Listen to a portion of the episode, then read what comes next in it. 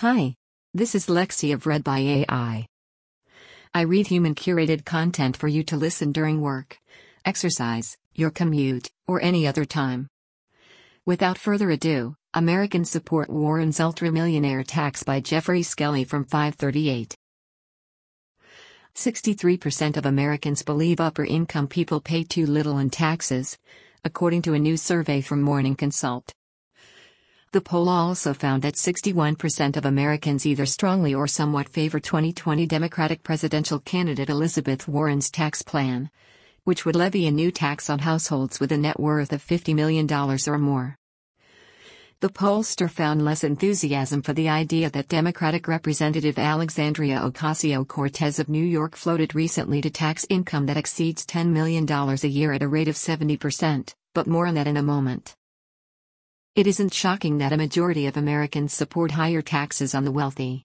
Gallup has routinely found that most Americans think upper-income people pay too little one in federal taxes since it first asked the question in nineteen ninety-two. In April of twenty eighteen, that number was sixty-two percent, according to Gallup, roughly the same as what Morning Consult found. Warren's tax plan has been described as an ultra-millionaire tax that aims to make the rich pay taxes on accumulated wealth. It would place a two percent tax on households whose net worth exceeds fifty million dollars and then an additional one percent, so three percent total, on those worth more than one billion dollars. The plan has faced some criticism, including claims that it's unconstitutional.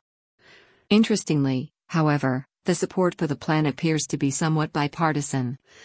According to the Morning Consult poll, seventy-four percent of Democrats and fifty percent of Republicans said they strongly or somewhat favor the proposal. On the other hand, the seventy percent marginal tax rate mentioned by Ocasio-Cortez on income above ten million dollars did not receive the backing of a majority of respondents in the Morning Consult poll. Just forty-five percent said they strongly or somewhat favor the proposal. More Democrats than Republicans said they supported it, sixty percent versus thirty-one percent. Ocasio-Cortez has said the resulting tax revenue could be used to fund the Green New Deal, a massive government investment to eliminate the use of fossil fuels in twelve years. While a top marginal rate of seventy percent would be a major change, the top rate is currently thirty-seven percent on income above about five hundred thousand dollars. It would be comparable to the top rate at different points in U S history. However, even though the public has long thought the rich don't pay enough in taxes, Americans are comparably cooler toward the concept when it's framed as income redistribution, which Warren and Ocasio-Cortez have both embraced as a way of combating wealth inequality.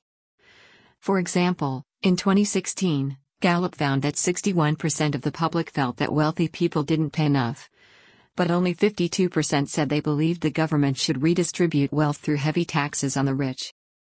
The difference gets at a common disconnect in how people think of taxation and wealth redistribution, both processes that collect a portion of residents' income and use it to benefit others, and how different terms can produce seemingly inconsistent answers from poll respondents.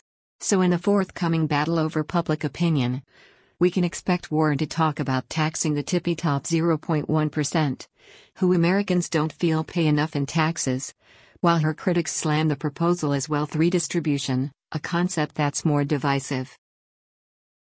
According to a C N N slash S S R S survey, eighty-seven percent of Americans want a report that includes the findings from Special Counsel Robert Mueller's investigation into Russian meddling in the twenty sixteen election to be made public.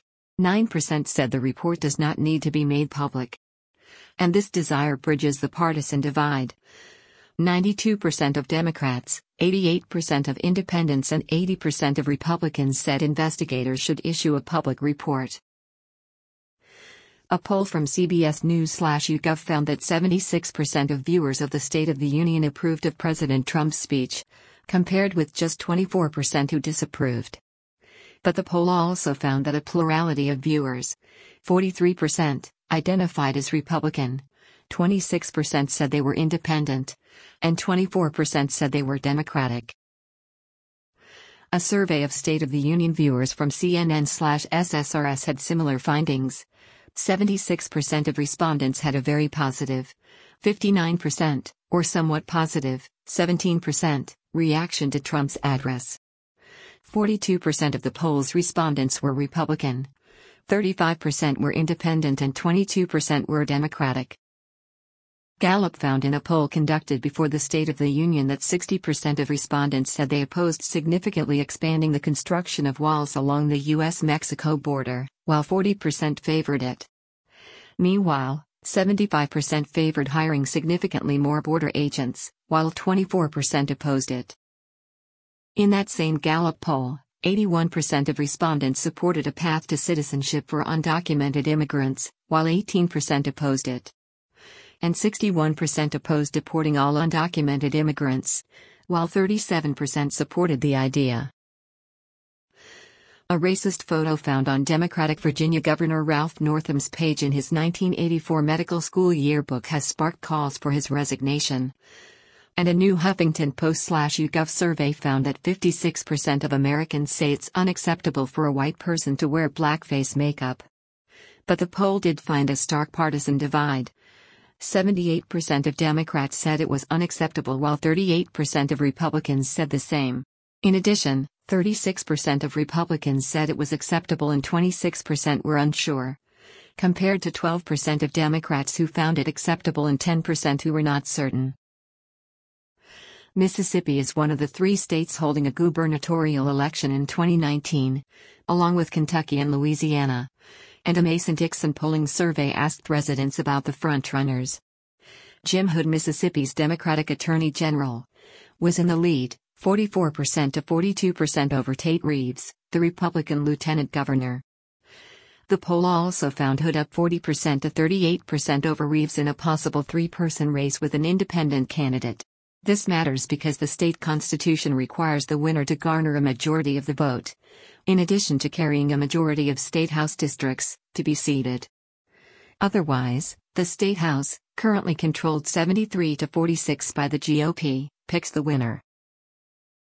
According to five thirty-eight's presidential approval tracker, forty point one percent of Americans approve of the job Trump is doing as president, while fifty-five point three percent disapprove, for a net approval rating of minus fifteen point two points. That's an improvement from a week ago, when thirty-nine point five percent of Americans approved of the president and fifty-five point nine percent disapproved, a net approval rating of minus sixteen point four points. Trump's net approval rating has dropped significantly from a month ago, when it was minus twelve point three, forty-one point three percent approved, fifty-three point six percent disapproved. Thank you for listening to Americans Support Warren's Ultramillionaire Tax by Jeffrey Skelly. Please subscribe if you would like.